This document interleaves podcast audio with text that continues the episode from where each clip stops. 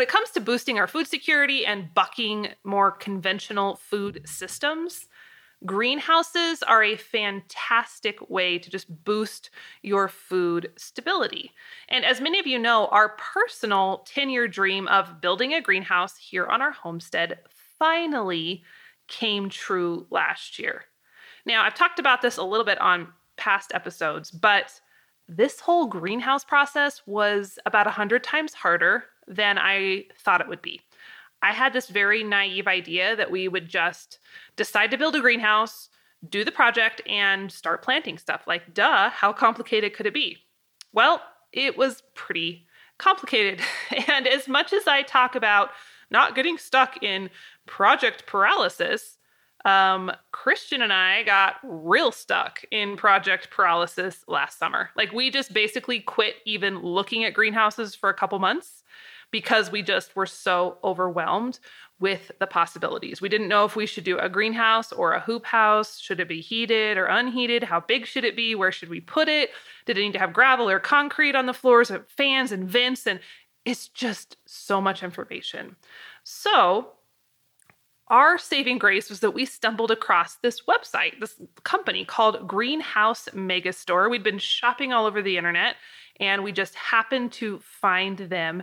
And it was like the light bulb moment because not only did they have the kits that would actually withstand our ridiculous weather here in Wyoming, and that's pretty hard to find, you know, a structure that can stand up to the wind and the hail, but they also had great customer service, which is really important to us because you know, obvious reasons, it's hard to order a large building project when someone won't call you back.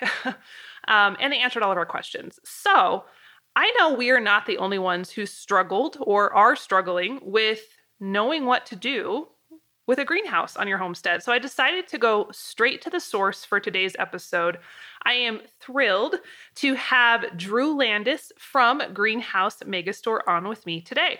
Drew is the marketing and IT director at Greenhouse Megastore. And don't let the company's name fool you because they're actually a small family owned and operated company. Greenhouse Megastore actually is also one of the leading names in online horticulture and was named a top 100 e commerce retailer in 2020. Now, Drew himself has worked on the construction of over 50 greenhouses of all types in many locations across the country, and he is a wealth of knowledge. So I got to completely pick his brain in today's episode. It was a blast. So without further ado, here is the scoop on all things greenhouse. You're listening to the Old Fashioned On Purpose podcast, where ambitious people master the art of returning to their roots. Have you found yourself disenchanted with society or wishing you could opt out of the rat race? Perhaps you're craving a life that's meaningful and tangible, a life where you can create and produce instead of merely consume. I'm Jill Winger, best-selling author and longtime homesteader.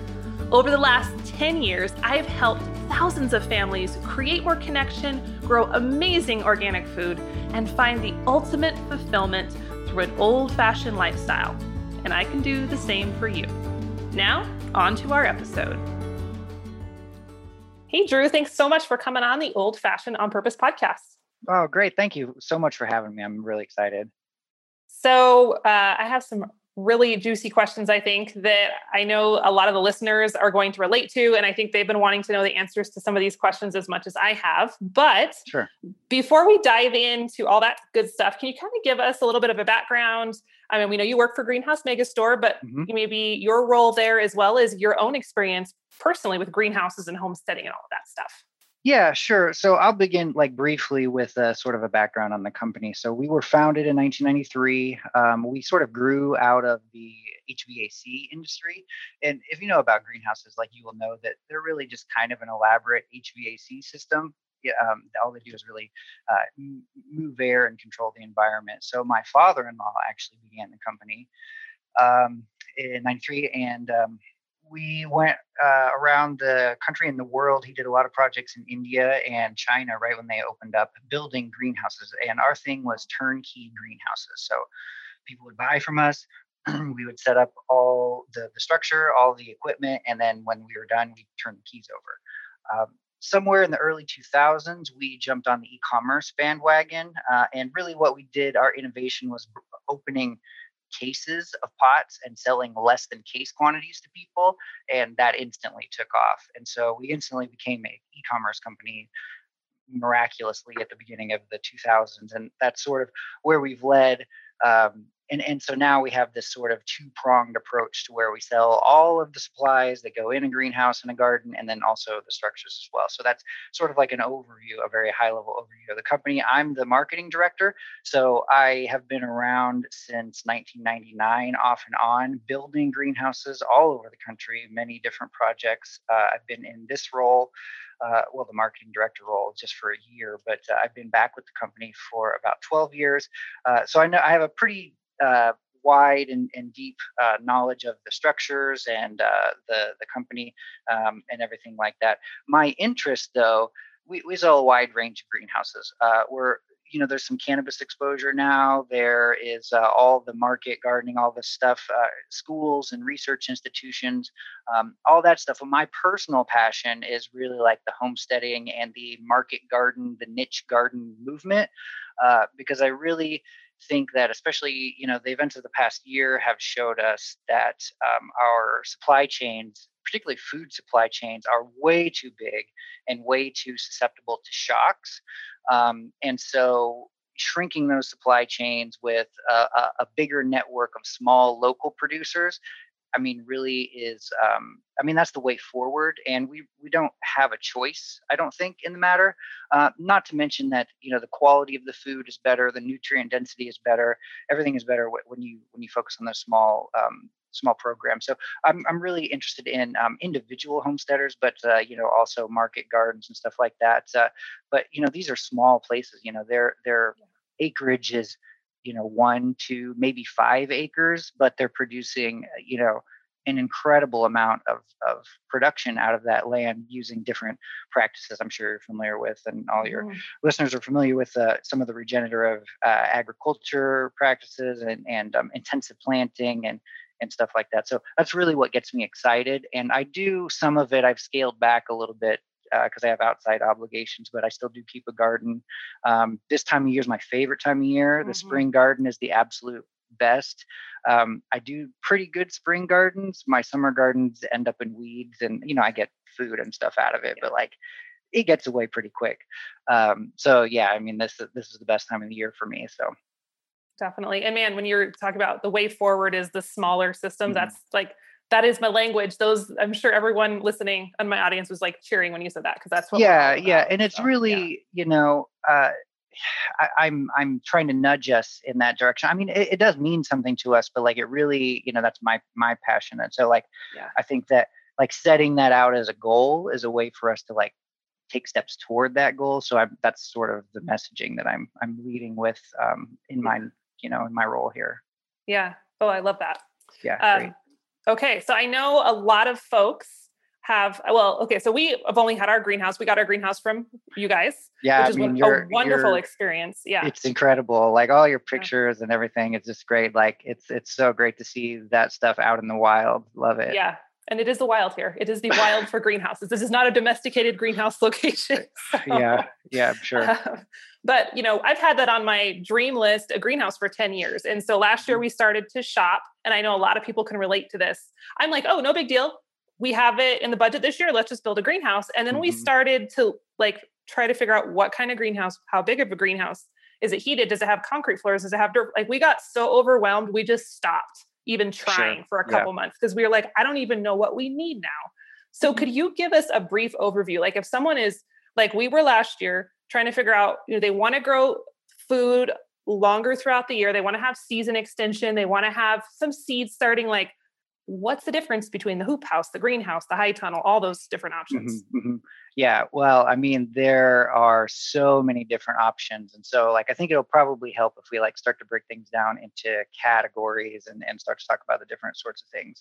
But like at the basic level, a greenhouse is really just uh, like a controlled environment, right? and so like the entire earth is a greenhouse it works by the greenhouse effect and you know and then uh, a greenhouse can really be as simple as laying a plastic sheet on the ground and the air underneath that sheet is a greenhouse. And so like uh, it just sort of depends on on what your goals are, what type of greenhouse you're going to have. So um, right off the bat, we have this um, uh, distinction between sort of un unmechanized or unpowered greenhouses, unheated greenhouses, and then heated, uh, powered, cooled greenhouses um, with the full mechanical makeup. So we'll we'll put those aside for a sec. I know that's what you have, I think, right?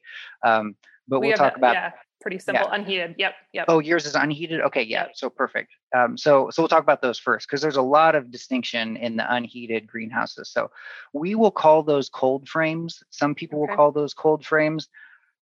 They're not it's not really the right usage. Uh, a cold frame is like, you know, you may see people who build little boxes out of the windows, and that's really yeah. what a cold frame is.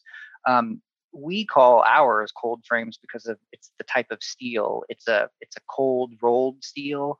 Oh. And so it's not heated up or anything. It's just run through a bunch of rollers to form it. So okay. cold frame went together, Got I guess. I, I, don't yeah, know. Yeah. But those are also called hoop houses. They're called Quonset style houses, maybe Gothic arch style houses, all that sort of stuff.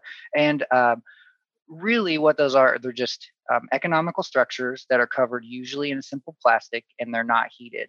Um, they have different levels of ventilation um, in them. So you know, there it may be as simple as just rolling up the sides or lifting up the sides. They may have shutters and fan or not fans.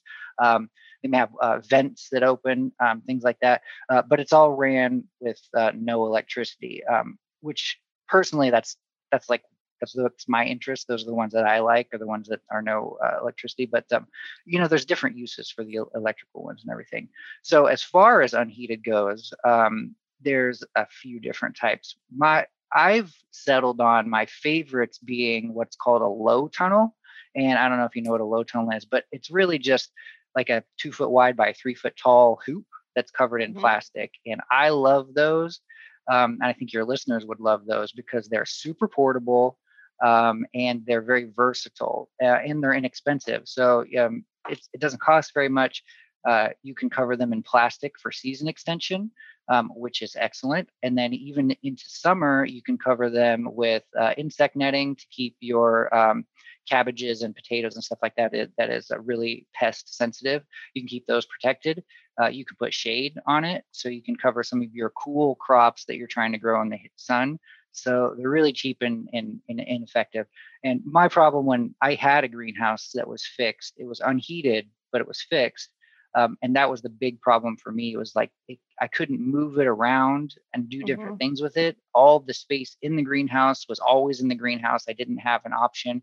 And so what I would have happen is, um, you know, I'd start my plants in the greenhouse in February or March. By the time it got to April, it was scorching hot in there and I didn't really have a way of ventilating it. Um, and so that's why the low tunnels really help because you just go out in the morning, you flip up the plastic, and it's good for the day. So low tunnels are great.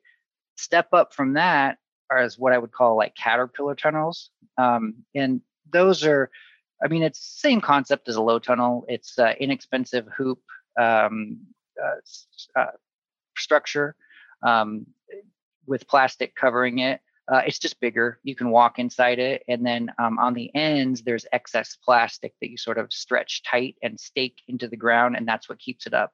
And those are designed for like um, over the winter. Eliot Coleman, I'm not sure if you're familiar with yes, Eliot Coleman. He, yeah, yeah, of course. Yeah. Mm-hmm. Uh, he, he uses those uh, tons um, up there in Maine um, through the winters to do his like winter carrots and some of his. Uh, yeah, I think he even produces um, some of the winter greens in those greenhouses. Um, and those are um, really inexpensive too. And it's just taking like the low tunnel concept to the next level. And yeah. then that's now is when we get to the things like the hoop houses and the cold frames. And so these are still not structurally rated, which is a big difference here. Um, none of these are these unheated buildings really are going to be rated for any kind of wind or snow or ice load. Uh, and in fact, they can be susceptible. Ours are actually really strong, but um, if you if you do your own where you bend the tubes and stuff like that, they, mm-hmm. they can be pretty susceptible to collapse. Um, so uh, the ours are um, it, the way the the metal is bent. It's much more like an I beam than it is like a tubular steel, so it's strong. Oh, Um, okay. and so that that really um, it, it adds to the durability. It does add to the cost. Ours are still pretty you know reasonable, but uh, uh, it, it it does make those last a little bit longer. And we find that uh, you know that this is where like commercial producers are are buying in. They're, they're getting these sorts of things, and they'll they'll you know put acres and acres of the, these up to do to production, um, and they're really good. So those are all the the unheated structures. So um, then we get into like what you would call like a normal greenhouse, and so Mhm. or, or, or a full greenhouse. And this has water run to it, has electrical run to it, um, and usually it has some sort of uh, complex control system. Um, so you can run all the systems in a greenhouse off of just some simple thermostats, but generally you're going to see microprocessor controlled or even a cloud-based Bluetooth control it from your phone sorts of stuff. Yeah. Um, so a, a, a traditional greenhouse is going to have high sidewalls. Uh, it's going to be covered covered usually these days in polycarbonate, which is a type of plastic. Um, could also be covered in acrylic or glass, but those are going to affect the cost. Um, we'll have fans on one end, shutters on the other end. So when it gets too hot, the shutters open up, fans turn on, pulls air through the building. Um, optionally, we'll have a heater, so you can use it through the winter. Um, and then may also have some cooling depending on your location. And uh, that's usually in the form of uh, evaporative cooling, um, what we would call like a wet wall or a cool cell. Um, and then, you know, there's other things that you can put in those greenhouses. So you can put uh, irrigation, hydroponics, uh, a shade cloth system. Uh, there's really, you know, benches. There's really no limit to how complex you can go and what your budget can end up being. Um, but you don't have to spend a ton to get something nice and simple, which is why it's so great. Yeah, yeah. So I think what we did with ours then, because I think we we had to build like a greenhouse structure, but we're more operating it like a hoop house, just Right. because of where our where our climate is. Like we initially were like, let's try to put up a hoop house or a caterpillar tunnel because they're affordable and they're simple. But then like our wind here in Wyoming is is epic. Right. So right. we have one of your um, I don't remember our model. Uh, it looks like a you remember? 7500. That sounds familiar. Yeah. Yeah. that's what it looks Uh, like. Yeah. Like The- so an actual greenhouse. Mhm. Yep. Polycarb. And it does have the vents. We don't have it hooked up to electricity yet. Um, but we want it to be unheated and we're planting in the ground like you would in a hoop house, but we needed the Mhm. actual structure. So Yeah, That's- yeah, yeah, you need to be engineered structure so Yeah. the wind didn't take it for a ride. exactly. And it Yeah, that was the right decision. That was Yeah. the right decision. man, we we struggled. We called a bunch of people. We are like, can we just try to make hoop house work? And they're like, no, guys, like, no. Yeah, I mean, work. yeah, it, you probably could have. There was probably going to be a day at some point where you're going to Yeah, come home and it was going to, yeah, it was gone. yeah, it was gone. Yeah. So, so yeah. So I mean, that, you know, the the differences between all the greenhouses can kind of be confusing, but really, if you narrow it down to heated or, or, or powered and not powered, uh, it becomes a little bit simpler. For sure. That's super helpful. Mhm. Um, okay. So here's a silly, maybe a silly question, but I get this one a lot. And I truly don't really know because I've never lived in the South. I've always lived in northern climates. If you live in the South, do you need a greenhouse or do those climates kind of just take care of themselves because they're so much more temperate? Yeah, I mean, that's not a silly question at all. Um, and the answer, I mean, as so many answers are, will depend on, you know, where you're located and what your goals are. So I would say that in the extreme southern locations, so we're talking like South Florida, um, and uh, maybe even in the Southwest, um, those are like tropical or desert environments, and you probably do not need a greenhouse for the most part. Uh, you know, it may depend on what it is you're trying to do. Um, you know, if you want to propagate a bunch of plants, then I might recommend a greenhouse for doing that. Um, but for the most part, you wouldn't. Um, anywhere north of that, though, in you know, just throughout the South, um, there are going to be times when you're it's going to get cold enough to have to protect some plants. So whether or not you have a greenhouse or a sunroom attached to your house and you pull in your decorative plants to keep them from dying, um, or you're trying to actually produce uh, through the winter certain things, like depending on your location, you may be counter seasonal on some crops. uh, that may actually grow better during the winter than they do during the summer because it gets too hot yeah. in the south. So uh, it can be used for those sorts of things. So um, you can definitely use them, and depending on what you do, you're going to want to want them. So if you have a bunch of citrus trees in Georgia and there's a, a freeze coming, yeah. you better get those in because or, or, cover them or something because they're not going to make it. Right. Um, but uh, I don't think I think it's safe to say that the way you traditionally think of using a greenhouse probably doesn't really apply in a lot of the, the South, but uh, it's definitely still a place uh, that those can be used for sure. Okay, that makes sense. Hey, friend, I'm interrupting this episode for just a sec to give a quick shout out to our sponsor, Greenhouse Megastore after a ton of research last year as we were trying to figure out how on earth to build a greenhouse that could withstand our harsh Wyoming weather, we stumbled across Greenhouse Megastore and they were a game changer. Not only do they have an incredible number of greenhouse kits ranging from large to small and everything in between, they also carry low tunnels, cold frames, hoop houses, shade cloth, and even easy to ship polycarbonate panels that's the greenhouse plastic panel if you want to build your own structure from scratch. If you're looking to extend your growing season and grow more food this year, they will be your go-to resource. Head on over to theprairiehomestead.com slash greenhouse to shop and be sure to use code homestead when you check out to save 10% on your order. Plus, all orders over 99 bucks ship for free. Now, back to our episode. When it comes to the extreme weather, because this is something that a lot of people, when I post a picture of the greenhouse we got from you guys, everyone assumes they know our weather that we couldn't have a greenhouse here. So mm-hmm. one of the reasons we purchased it from Greenhouse Megastore is because you have those high wind ratings and they can handle hail. So if, if someone else is in our boat with this crazy weather, what are your bits of advice for them if they're shopping for a structure? Mm-hmm. Well, the first job I ever worked on was in the Caribbean on the island of Anguilla. And that greenhouse was rated for 200 mile per hour wind loads. Um, and so the columns were like every six feet. There was a ton of steel in it.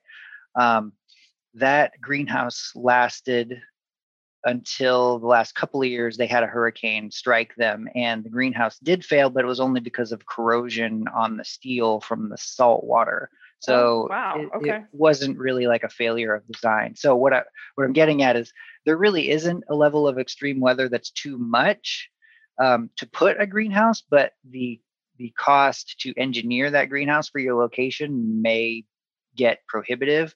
Yeah. But for the most part, for the people that um, we're talking about, for the people in your audience, the people we speak to, um, you're not experiencing extreme weather that's going to prohibit you from uh, from getting a greenhouse. Now, I say that with a caveat that that means probably in some places you're going to need either an engineered one or something that's actually like fixed to the ground.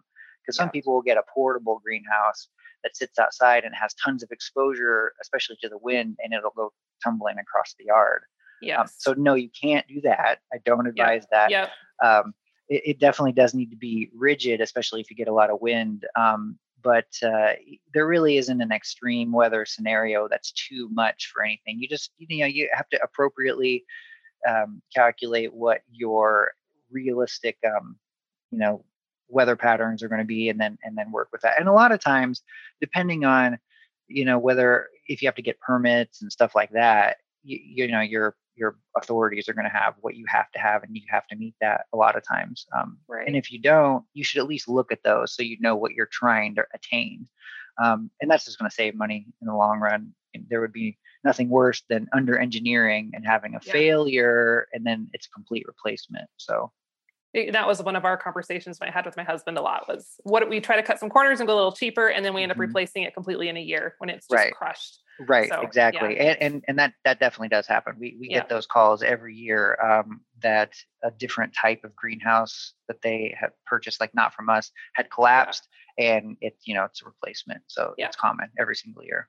I have no I have no doubt. I know the one we got I think was is rated for 115 mile an hour. Yeah. remember? And mm-hmm. it's we had a couple months ago, we had 93 mile an hour clocked in our area. Oh wow! And it did great. I mean, you go in there; it was very loud. I, I couldn't film a video in there that day because it was rattling, but it rattling. Yeah, yeah, it was no worse for the wear. It was fantastic. Yeah. So yeah, it's yep. solid. Yep. So I, what I would say though uh, about the southern greenhouses and this is that we notice that like a lot of the failures happen in in the south when they get wet, heavy snow. That's that's oh, probably okay. the most common um, okay. failure situation uh, that we see. Okay. So you'd want it like get something rated for that, or be sure you're like brushing. Or yeah, yeah. Mindful of what's building up. For sure, yeah. That okay. that's usually like in an unheated greenhouse. Um, yeah. E- even I had one here, and that's what I would do when there were we're getting heavy snow. Um, just go out and knock it off, uh, yeah. so it doesn't accumulate on there. Yeah. And then if it's heated, you just keep an eye on it. The heat will usually melt the the snow off quick enough, mm-hmm. so it won't accumulate. Yeah, that's been our experience so far. I mean, it, it's warmed up enough after the blizzards that it melted. Off. Yeah, yeah. Just a little bit of sun, and the those greenhouses just get real toasty. Oh, it's it's incredible. It's it's fantastic. You know, with our long winters here, I can go in there in a t-shirt on pretty chilly yep. days, and it's it's awesome. Yep. I, when I, we had ours, I think I I had some 17 degree days, and it was you know 80 degrees in the greenhouse, yeah. and it felt great. That's so good. Yeah. Yep. And the my kids have been playing out there. I'm like, this is a benefit I did not expect. It was like it's a play space and it's a mental yep. health space, and so yep. it's really good. Yeah. Um, so, along those lines, how I don't know if there is like a formula for this or if there's an easy answer, but I was thinking, you know, like, so normally we're zone 5A, I think here. So, I'm, you know, very used to planting in that rhythm. Mm-hmm. Um, when you have a, let's say, an unheated greenhouse like we do, is there a rule of thumb for how that changes your growing zone? So, for example, if I'm zone five normally in my unheated structure, would that put me as like a zone six, or is there any sort of way to think about that? Um, I don't know if there's been anything released or published on what the uh, you know zone benefit is. Um, so we're 5B, so we're pretty similar to you. Mm-hmm. Um, yeah. And I, mean, I think it would be safe to say that yes, it does move your zone um, probably a half to a full zone, but but that gets tricky because I mean, it's still if you have an unheated greenhouse and you have it covered. Um, the soil is going to warm and that's that's great but at night if it's super super cold i mean if it's 25 degrees outside yeah. the air temperature in that greenhouse is going to be 25 mm-hmm. the soil might retain some of the warmth that it got during the day and so you're going to have this difference between the yeah. above ground and the below ground um, so it's sort of difficult to quantify it in zone terms but i know from from experience and just you know talking to people that um, if you're using season extension unheated greenhouses uh, on the shoulder seasons of spring and fall, mm-hmm. you'll get probably about six to eight extra weeks of growing time than you would get okay. without it. Nice. Um, and so that moves up uh, everything um, by that amount. So you can start your plants, uh, your seedlings inside or wherever you start them that much earlier. You can plant them out that much earlier. And yeah. as long as you're protecting the ones that may um, be de- uh, damaged by cold, um, the above ground growth, um, you should be fine. Um, so I don't, I don't know if it really moves the zone very much, but uh, it certainly does add extra growing space. I mean, yeah. that is the absolute best reason to use season extension. You can get um, a, a, full turn, a whole a whole round of production, maybe even two, where you would normally get one. It's yeah. it's it's so great. I mean, it takes a lot of planning to do that right. and it's kind of stressful but um, it, it's it's a great use and yeah um, yeah this in the six to eight six to eight weeks is helpful just i think to have in your head of just um, yeah kind of a, a, ballpark yeah so our last uh, official frost date i think is around may 15th mm-hmm. so that would put uh, you know the date you could be reasonably use a greenhouse all the way at the first of what April, the last of March, yeah. and I I think it's probably even more than that because you can really um, plant here in our location at the at the first of March. So it may be even mm. a full, you know, two months yeah. in the spring and two months in the fall. Yeah. Um, and Which, and yeah. So it, it's great, and you know, there's different uses for the spring and the fall season as far as what you grow and all that sort of stuff. So it, it just adds a lot of fun if you add in the um, successive plantings and everything. absolutely. Um, I know it's it's been a whole different frontier because I'm so used to what I do outside. And like this mm-hmm. year, I'm like, oh my gosh, it's like January, but I should be starting seeds because yeah. normally I don't start seeds this early, but now I have more options. So I have a whole new, I have to get in a new rhythm now, which is yeah, which is fun. Yeah, yeah, yeah. And there are a few uh, tools that can help you plan for that. Um, that uh, I mean, the one I like, Mother Earth News, has this uh, great planner. I don't know if you've seen it or used it. Highly recommended. Okay. Highly recommended. Uh, it does. It's not free, but mm-hmm. Uh, you you know you can uh, draw out your garden and pick. There's hundreds of different plants you can choose, and it remembers from year to year where you plant them, and it does all your successive plantings Ooh. and everything. You can plan nice. all of it out, and uh, it's pretty cool. I, definitely you should check it out. Okay, I'm gonna go check that out. I need I need something like that to remember for for me. Yeah, that's so, I found that I started using it and I haven't looked back.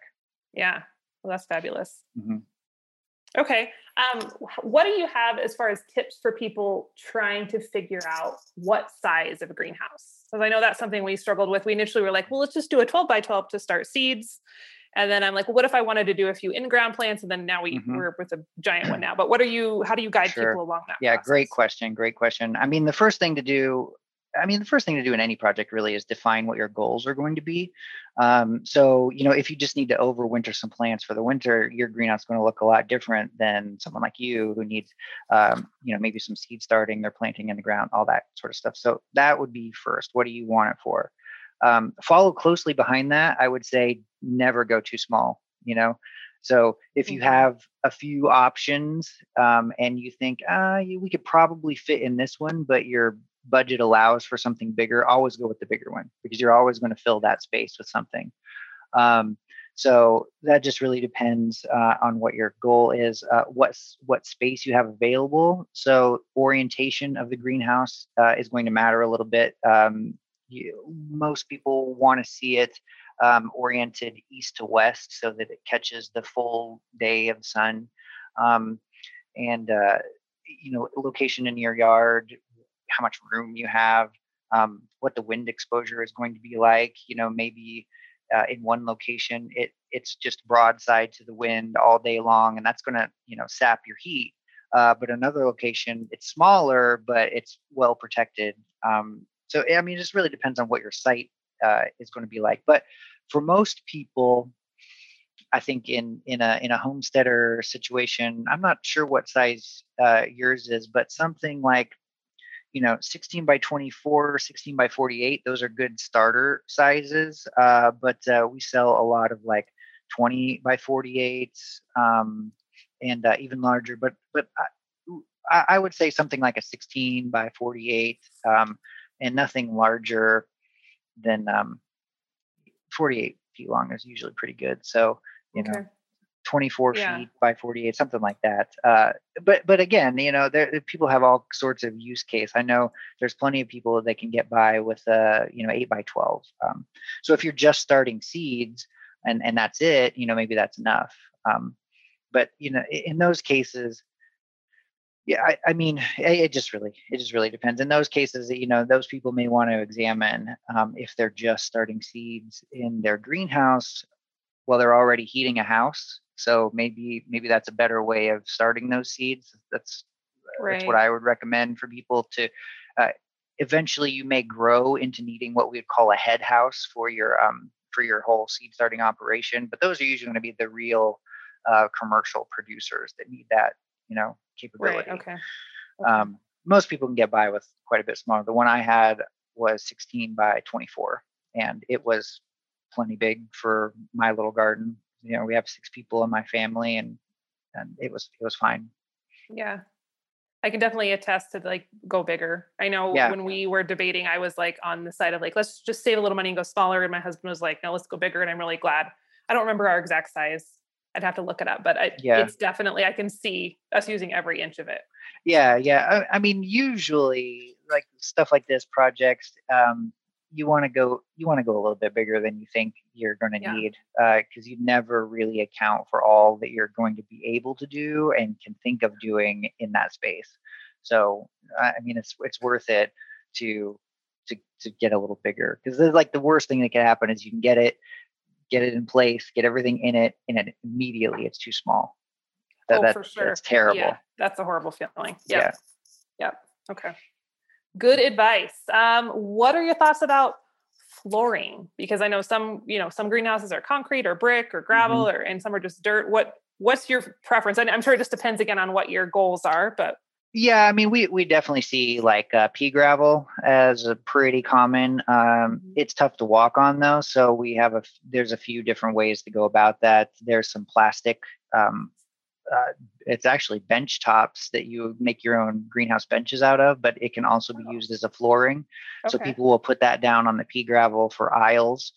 Um, concrete is great. Uh, I mean, cron- it's expensive yeah. um, and difficult um, to install. It has to be drained properly, uh, everything like that.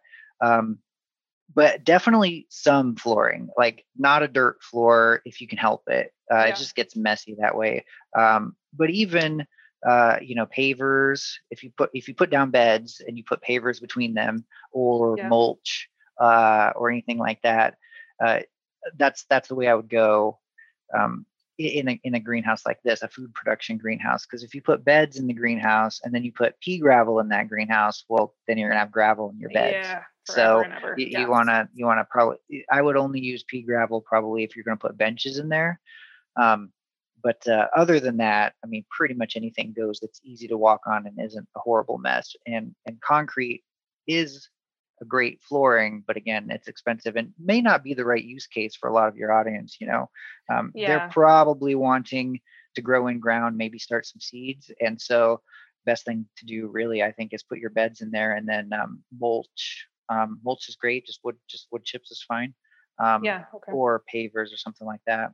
Yeah, that's what we just decided with ours. We were torn, um, but this week, in fact, we're putting we're doing the beds and then putting some bricks in the Yeah, walkways. and I, think it's saw gonna be your I saw your latest Insta post, and it Yep. just it looks great. So I mean, you guys are doing great. So It'll be, I think, super functional. So I'm excited yeah. for the for the brick. Yeah. mhm. Um, okay, so let's talk for a minute about.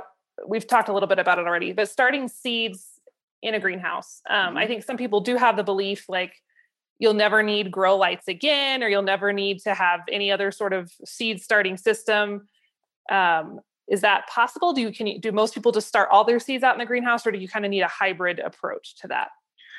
Um, I mean, most of the people I talk to, um, and you know, in in the fields that I'm interested in, they're they're starting in in their house usually, or their Mhm. garage or a basement. Um, it's really a lot of the commercial producers. Uh, so these are people who are selling the farmers markets or stuff like that, CSAs. Um, they will have a either a small greenhouse or a section of a greenhouse devoted to seed starting. Um, but for the most part, you know, I, I came to the same conclusion I, I mentioned earlier. Like you're already heating your house. There's already water there. There's already electricity. It costs very little to get some fluorescent shop lights from the department or the the home improvement store Mhm. and put those over your your seedlings and get those to grow. Um, so that's what I would recommend for anybody getting into it. And then, you know, if you grow to the point where you need a head house, then great. That's awesome. That that's that's the way to do it. There, I don't Yeah. think that you need to outlay that huge, you know, investment out of the gate. Best Yeah. way to start is just do it do it in the basement um, or the garage or where whatever spare space you have with cheap lights. It doesn't take anything fancy. I know Yep. you know there's a lot of um, you know thought that you got to have fancy lights and all this stuff. It, it really you should see the rig that I use. It's Yep. it's, it's it's hilarious. Uh, you know, it's like scrap wood that I've screwed together and and all that sort of stuff. So, Yep. um, but yeah, you definitely don't need anything elaborate. Um, but that is a use once you get to a certain point for sure. Okay. Yeah, Mhm. definitely. And I, I kind of came to that same conclusion where I have mine in my basement still. Same like I have racks and old cheap shop lights Yep. because it's not quite warm enough out there. Um, the stuff that was planted in the ground, like my spinach, is great, but Yeah. the little babies needed a little more protection. So they'll go out soon, but not quite yet. Mhm. Yeah, something like uh, wire shelving with lights Yeah. hanging from the uh, underside is a perfect setup. Yes. Um, yes. it- and so, you know, I don't know about if if you've talked about seed starting on the show before. The one thing about that everybody needs to remember is that those lights need to be right on top of those plants. Yes. Uh, so absolutely. that's a common thing that we we get. Why are my plants leggy? Um, well, that's probably why. their Yes. lights aren't close enough. And it's hard to fix that. I mean, you can't you can kind of remedy it, but once they get all stretched out, it's it's tough. Yeah, you, you can't. I mean, you can't really remedy it depending on the plant. You can just plant it deeper in the ground, um, and that that fixes it. But yeah, it's better to not let it get that way. for sure for sure um now this this is kind of a curveball question i'm not Do sure it. how much of this guys how much it. you guys do okay geo geothermal in greenhouses we have Mhm. been talking about that we did a tour with a gentleman in nebraska who has this incredible geothermal greenhouse a, a couple months ago and so we've been talking about it what are your thoughts on that um, have you had much experience with it Um, I haven't had much experience with geothermal specifically, um, or in either, you know, in a house or a greenhouse. I mean, I know how it works and everything. A common question we get is solar. How how do we make a greenhouse solar? Which, you know, takes a little bit of explaining um, because you know you can't put the panels on top of the building or anything like that. So Mhm. uh, uh, you have to put them to the side. But the overall concept of adding sustainable uh, uh, methods of uh, heating and cooling to the greenhouse, I think is an incredible idea. Um, so the implementation is just a little bit difficult. I think it certainly can be done with geothermal, and there are definitely people doing it. Um, I, I I don't know if um, you know what the cost is associated with that. Geothermal systems I know are kind of expensive, but then Yeah. solar systems can be that way too, depending on what you want to power. Um, so I haven't heard of anybody using it. Uh, but I love the idea of adding sustainable systems to the greenhouse and and then really making it, you know, like a carbon neutral solution. Yeah. Absolutely. And that's what we're we're we're talking about Mm-hmm. geothermal, but also just like a, maybe a couple solar panels to run the vent system because we don't Yep. want to heat it, but Right. you know that could be controlled, but the fans could be controlled by solar. I think that would be Yeah. the perfect little loop there. Yeah. And you know, the that stuff is pretty low electricity requirements. Yeah. So a few panels could probably do that really easily. I mean, really, if you have two fans and two shutters, it, it, it Right. doesn't take a whole lot of electricity to run that stuff. Um, so, and even when we put in greenhouses, I think a lot of times the load that we're running to those greenhouses, full greenhouses, is only 60 amps. So it's not. I mean, your house is pulling horrible. 200 probably. Yeah. So it, it's it's it's not really that bad. It can be done with solar as long as you have the room for that. Um, and I think geothermal heating would be uh, that's a, a awesome idea. yeah, yeah. So very cool. I think more and more people are exploring that, which makes me really excited. That that's Yeah, definitely. more of a And uh, you know stuff like water catchment systems on the greenhouse and all that. Um, I, I just I think it's great to make those as um, self-sustained as possible. absolutely. hmm Um, so what are you guys looking like? I know when we had talked to, I don't think, I don't know if it was you or someone else at Greenhouse Megastore, you know, 2020 threw everybody for a loop. Um, a lot of homestead equipment suppliers or people in the industry saw some major shortages with materials and supplies, like just crazy Mhm. stuff. Pressure canners sold out and canning lids sold out. How are you guys with materials and your greenhouse kits? Because I know people are definitely on the hunt for these right now. Yeah, yeah. I mean, we are definitely experiencing all all of that. Um, Yeah. But we did notice, you know, so like in 2008, um, when the economy, you know, tanked, we, we noticed that our business actually picked up. And with the pandemic um, starting, uh, same situation, it, it picked up. So we're kind of counter cyclical um, in that when the sky is falling, Yep. people people immediately are like, well, I got to put some food in the ground just to be sure I'm covered, right? Uh, that's what we noticed. So Okay. um, as far as that goes, uh, we were good. But I mean, in, across the supply chains everywhere, there have been just like unbelievable bottlenecks. Steel is a huge one, and um, I mean that that's that's questionable in the entire economy over the next few months. It's going to be real, real short. Uh, polycarbonate, like pla- all the plastics, pretty much anything that's plastic is uh, in a shortage right now because the raw materials to make that plastic are in short supply. yeah. Um, so electrical components. So a lot of that stuff comes from uh, China, and it is either delayed or not coming. Um, so so we're definitely experiencing experiencing that, noticing that, coupled with like the demand is continued to be through the roof. Yeah. So it it took a huge jump when the pandemic went went down and it was sustained, and then this year has has not let up at all. It's immediately right back to those huge levels. Um, so that's adding to the the pressure as well.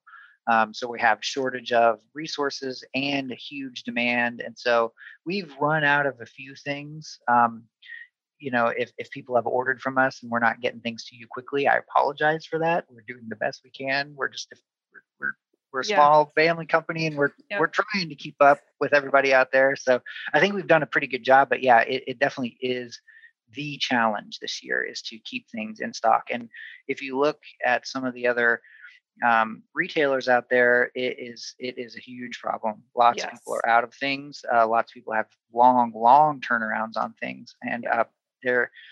I mean, that's just that's not getting any better the whole year. I don't think. Um, maybe yeah. maybe next year we'll see. Um, but uh, yeah, it, it's going to take the entire year to make some of that back. Um, it definitely seems across the board. I mean, every ever, ever from seeds to chickens to steel. Yep. I mean, it's just everybody is is struggling. Yep. So so you still yep. have stuff. It's just it might be slower turnaround for people who are interested in in ordering. Yeah, I mean it, it it it pretty much like this time of year it slows down for us anyway. We we normally get things out the door just in a day or two. This time of year, it it may take three to five days. Uh, we we try to keep that updated as best as possible. Okay. Um, but uh, we we don't we don't really have many shortages right now, uh, except sure. plastic. Plastic is is actually a problem.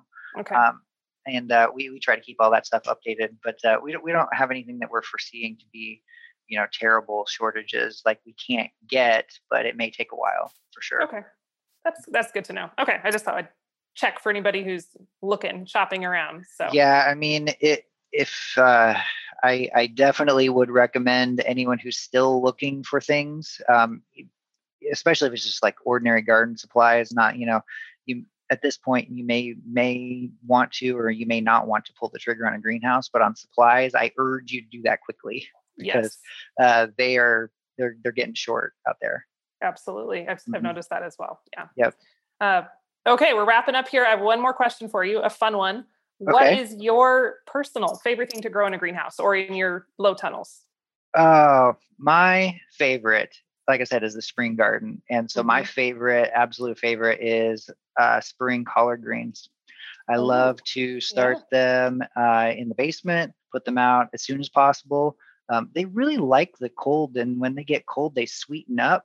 Yeah. Uh, and so once they get to, to harvest size, we'll we'll cut them and saute them with bacon grease usually uh, and onions, and yeah. then um, you know have a big plate of that with some eggs or something like that. So those are my favorite. Uh, but uh, you know all the spring stuff. So I love beets too, yeah, uh, and um, snap peas, um, spinach, and and and all that sort of stuff. But like really, uh, spring collard greens are, are the best. I think that's probably like a, a weird one for someone to think is their favorite, but uh, no, I think it's I, I like the it. obscure ones. That's good. And I know yeah. the sautéed with the bacon grease, like you can't go wrong with that. Like, no, I mean yeah. the answer to all vegetables is bacon grease. I'm, for I'm sorry. Sure. It, it, it is, totally. I mean, and if you don't do that, maybe like butter or something. I don't know. Butter and garlic is a second. Yeah, that, yeah I that's think, that's yep.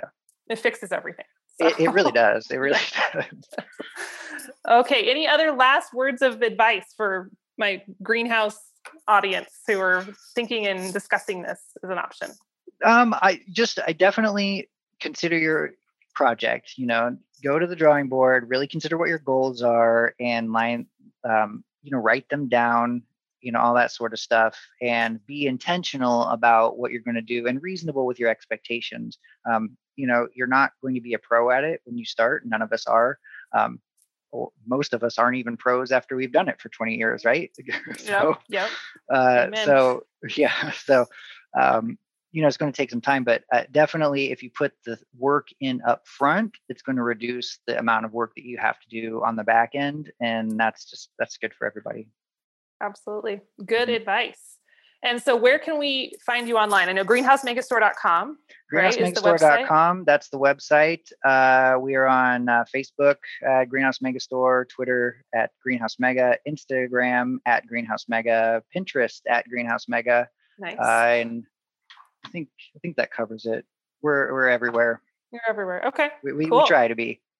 Yeah, good deal. So everybody go check them out. I know they post some cool stuff on Instagram. I follow them over there and you'll see some projects and some inspiration. So yeah, the um, Instagram's um, really great. Yeah.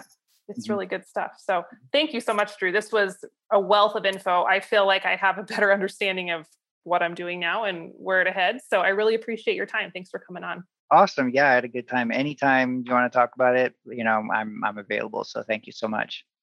Absolutely. And as always, friends, if you want to hang out with me in between podcast episodes, you can check me out over at the Prairie Homestead on Instagram. And we will chat next time on our next episode. Happy homesteading.